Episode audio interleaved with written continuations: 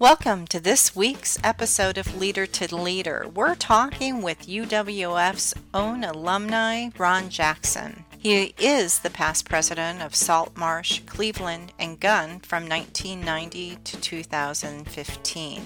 Insights into what great leaders do, how they communicate, and mostly tips for, for those future leaders that are up and coming. Take a listen to his insights, learn, and enjoy the conversation between Dean Rick Fountain and Ron Jackson. Ron, you'll be so pleased the next time you're able to be on campus that our new leadership team, the, the new chairs, and it's not any reflection on the other folks, but I, I, I see a more external operation where the dean is out cultivating and um, trying to uh, get stakeholders more invested, not just as donors, but as curriculum advisors, things like that. So uh, Allie does a super job, and I think one, of the skills she has is to try to rein me in. We would have seven or eight or ten initiatives. You, you were on the selection committee, and the, the list of the responsibilities the provost put on my page, I just had my annual review. He said, "Man, that's a lot of different uh, goals you have. And I said, well, those are the ones you gave me. but I think that um, it gets easy to, I love coming to work every day. And I'm so uh, humbled to have this opportunity. But um, we have we have a whole team over here of leaders. I don't have any doubt that people that we have in different jobs can take over and lead any project we're doing. And I think that's the goal. I think that's like a proud father. I see Ron nodding, and you look at the people you brought along in your firm and you've mentored, is you didn't hire, hire those folks and move them into opportunities to lead because you thought, well, they'll get to a certain peak and then we'll just stop them there because we all want what we try to build to, to be sustained. And yes. I, not when Ron retires, somewhere can't make it. I mean, you, that's never been your goal, and that's not my here. So I think to your question, Allie, is uh, uh, one thing I think as a leader I need to do a better job is communicating, and you really work hard to help me do that. How we communicate, and Ryan, you didn't talk about communication, but in the early uh, roundtables we had, leaders talked a lot about communicating, and we were specifically looking at when the pandemic hit what were the first things you did, and virtually every leader we talked with was they needed to communicate. They needed to make sure their people were safe. So now I got off topic there a little bit, Allie. But no, but let's talk about a little bit about communication because Ron, I don't know how your office is if everybody's back, if you're full on, but you know, everybody feels a little bit disconnected um, and again, we're kind of in a bubble here because everything, all of our restaurants are open and things like that. That's not how it is across the United States. So, so can we talk a little bit about communication and how can we, um, from from your experience at this point, how can we, you know, lessen the gap of feeling disjointed as employees specifically. What do you think? Well, communication is extremely important, but along with communication, and we, we, we, we touched on this, is listening, listening to your people. And I'm going to circle back around to culture. Don't let me forget to talk about that because that is very important to me. Uh, and, and, and this kind of dovetails into it. Communication is important. Uh, and in this world where people are working from home, uh, the frequency of communication, I believe, has to increase. Um, but it can get to the point where you're doing a video conference once, twice, three times a week with folks to try to get uh, to try to get information to them and, and make them feel connected. When really, what you need to do is give them some mechanism to communicate back on, on how they feel, mm. what, what, what they're feeling, um, what are their needs. You know, a lot of people probably have need for human contact because, you know, you're just you're just working away in, in your little office, and if you happen to be a person who's single, you're just working away in your office. You never interact with people, and, and you, you miss that that, uh, that, that human contact that we mm-hmm. seem to have put on the shelf here for yeah. the last few months. Right. But I, you know, along with the frequency of communication, which needed to increase as a result of moving out, uh, so did the frequency of listening, giving people forum to communicate back and forth with not only management but also each other. So uh, that has been a major challenge, and I think will be a major challenge going forward because our world has changed, and we will continue to work remotely to a great extent. Our office is open, and uh, people are uh, allowed to come back in and, and work in their office. And uh, we have a mixed bag. We have mm. some folks who went out uh, to their home and worked remotely primarily and came to the office when needed. Uh, and now that's kind of flip flopped to a lot of people coming back in the office and working from home when needed.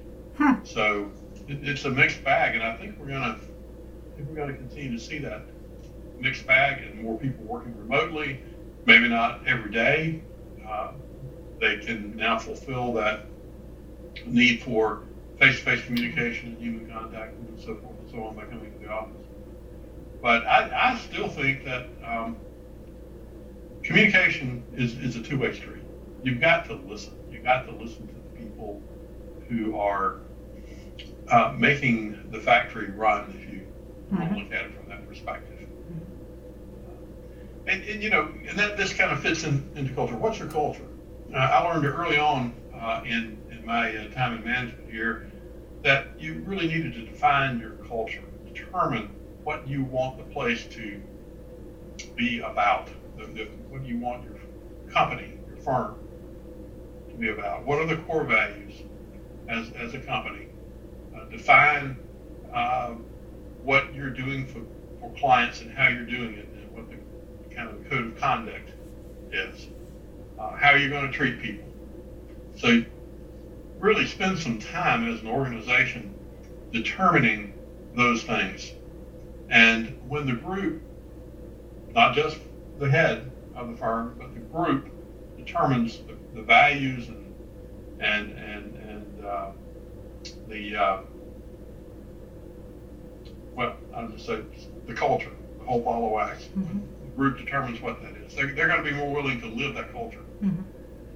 And when you get that established within the firm, and I used to go into staff meetings and I would, uh, I'd say, okay, here's twenty dollars. Put it on the table. Who can name our core values, or who can name X that comes into our in, into our culture? And if they can name, if they can repeat it without looking, uh, they get the twenty dollars. You'd have to use fifty now. Inflation. uh, but eventually, as time goes by and you keep reinforcing those values, yeah. the whole, whole follow wax culture, it becomes integrated into your organization and it really helps in decision making. You know, if if you're willing to put up with um, someone who walks the halls and rants and raves um, and disturbs everyone and just makes everyone scatter, if you're willing to put up with that, you know, you, you if you merge someone in to your firm and that's that's their that's their mode of operation, you know, how's that going to fit with your culture? Yeah. So it makes decisions easier. You you, you get to know uh, someone that, that is a candidate or a firm that is a candidate. You see how they operate and how they uh, treat their employees. You compare that to what you have and what you've defined as your culture as a group. You can you can make a merger decision in a short time. Yeah. You don't have to waste a lot of time digging into the numbers or, you know, analyzing documents. You have that initial test that'll pass, move on. Yeah. Uh, so it, it makes decision making a lot easier. Um, so you know, you're pulling together a lot of things that we teach in business strategic planning, the core values, the mission statement, always revisit it. It doesn't come from the leader. You need to have it come from everybody. And, and by the way, we're going to start looking at that in the College of Business, right, Rick?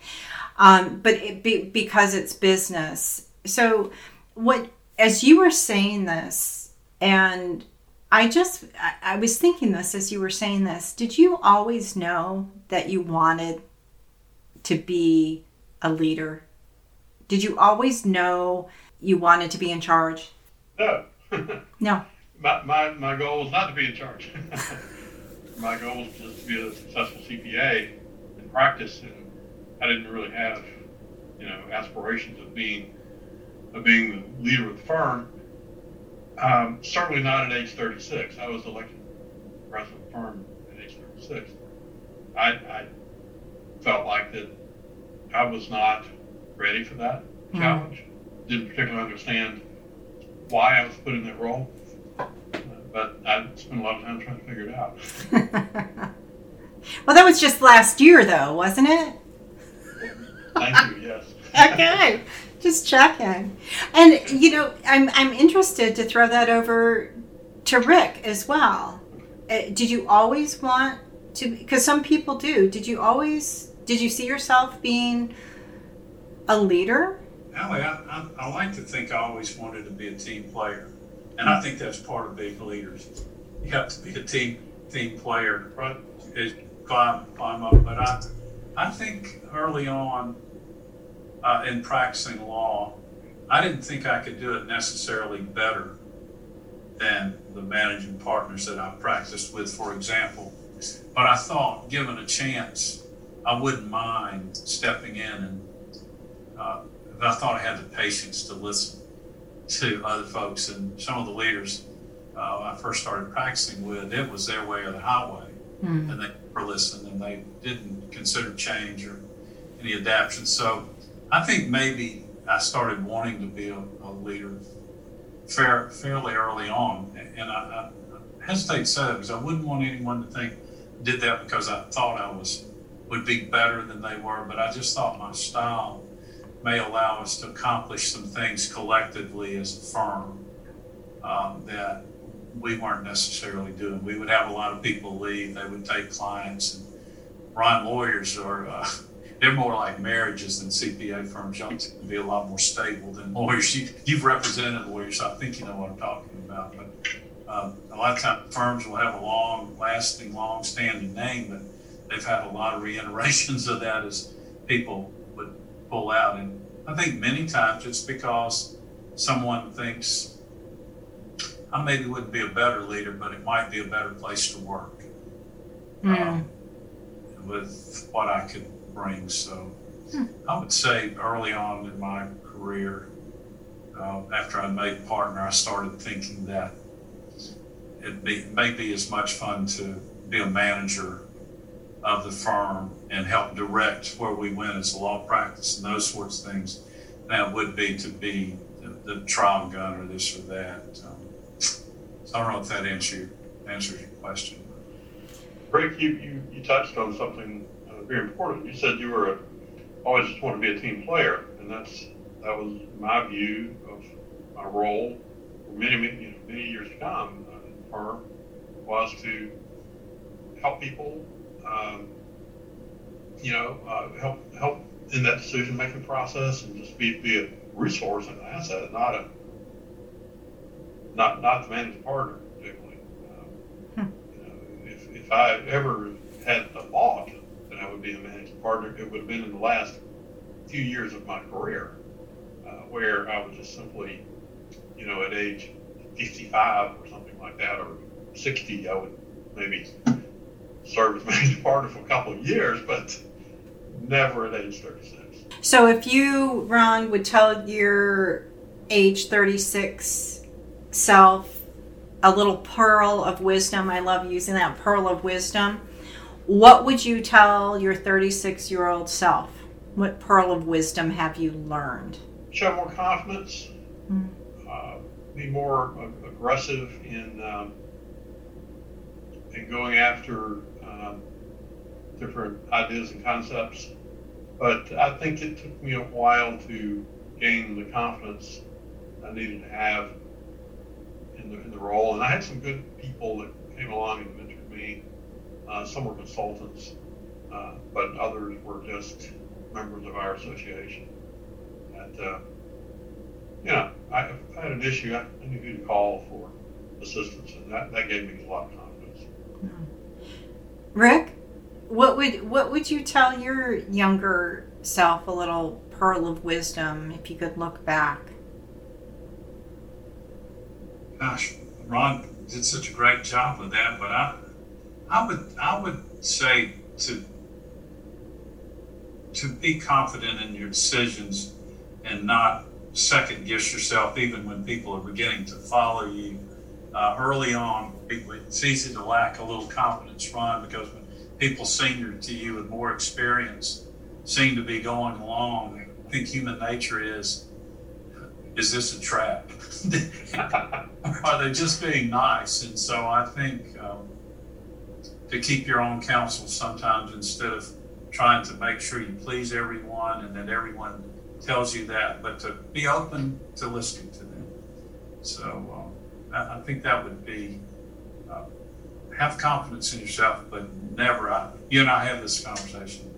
Uh, I expect the people that work with me to be very quick to uh, tell me when they agree or disagree or have a different thought, a different avenue we could take. So I tell a 36 year old, you don't know everything. And so listen, but, but do have faith that you were put in that position because people that had a lot of experience and knew you uh, thought you were there. So don't, don't overlook that. Don't lose your confidence. I, I like the way Ron's answer was really wonderful. So and he's had a life well lived as uh, in that firm. Their largest, uh, I think, firm headquartered in Florida now. Um, yeah, I think so. I would say keep learning. So that's my thing. Is it kind of goes with saying, you know, but keep learning, keep striving. Why are you Why are you laughing, Rick? Well, you are you are exactly right. That's the correct answer too I mean, lifetime learning is extremely important. And if you get to the point where you think you know all the answers, you've got a problem. Yeah. no, um, you, there's always something new to learn. Um, yeah, I agree with you. So good answer. You don't need a team if you have all the answers. I was laughing early on. Um, I was talking with Allie, and I was trying to drive, go to the post office, have a meeting, and she called on me on, on, on a, uh, wasn't a Zoom call then, but, and I think I finally admitted I don't have a clue what we're talking about. Can you break in the? And so I was kind of laughing about that. Oh, yeah, because that was on one of our roundtables. That was that was like when we were like this one uh, that we were talking to all all of the leaders, and I was just reaching out, you know, to my my leader and, and here he was picking up. But here, here's the thing, though. What you're missing is he was picking up the mail for the College of Business. That's what he was doing. So the dean is over there picking up during COVID when nobody, you know, it, Rick was over. So that's what you missed, Rick, is that you're picking up and trying to do, and you know, nobody knows what was going on behind the scenes. So I have to share with you when I walked in and I was distracted. I don't think anyone picked up after the pandemic. We probably hadn't picked up our mail in a few weeks, um, maybe a couple of weeks or, or longer. At least. There were several boxes, and I went in. Uh, one of the postal workers said, "Hey, you're the head man over there, aren't you?" I said, "Well, I'm." And he said, "Well, Doc, welcome." Welcome to the real world. I come to work. so I, I really appreciated his attitude. He said, "Let me carry you're you're the dean. Let me carry this to your car for you." I think having a little fun that it was the dean, and, and, it was hard figuring out where to get the mail. I'll be, be honest with you. Well, Rick, you know that speaks volumes. Uh, the fact that you're dean, and you could have sent someone else, but you didn't hesitate to get your hands dirty mm-hmm. and do whatever task needed to be done uh, to um, make it successful, like the workplace successful.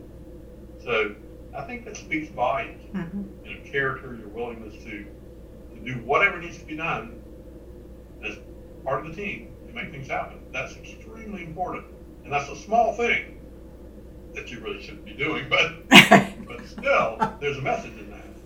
Yeah, and that was really at the time where we were not on campus and it was all of that. But yeah, I called him out and didn't realize I called him out. I would have never called him out, but I covered. I probably covered it up. Okay. I remember people couldn't come to campus early in the pandemic, so I had to have them to come, and I oh, was right. worried about the mail, and that was one of the things that I knew there might be some important mail because we had when you just shut down.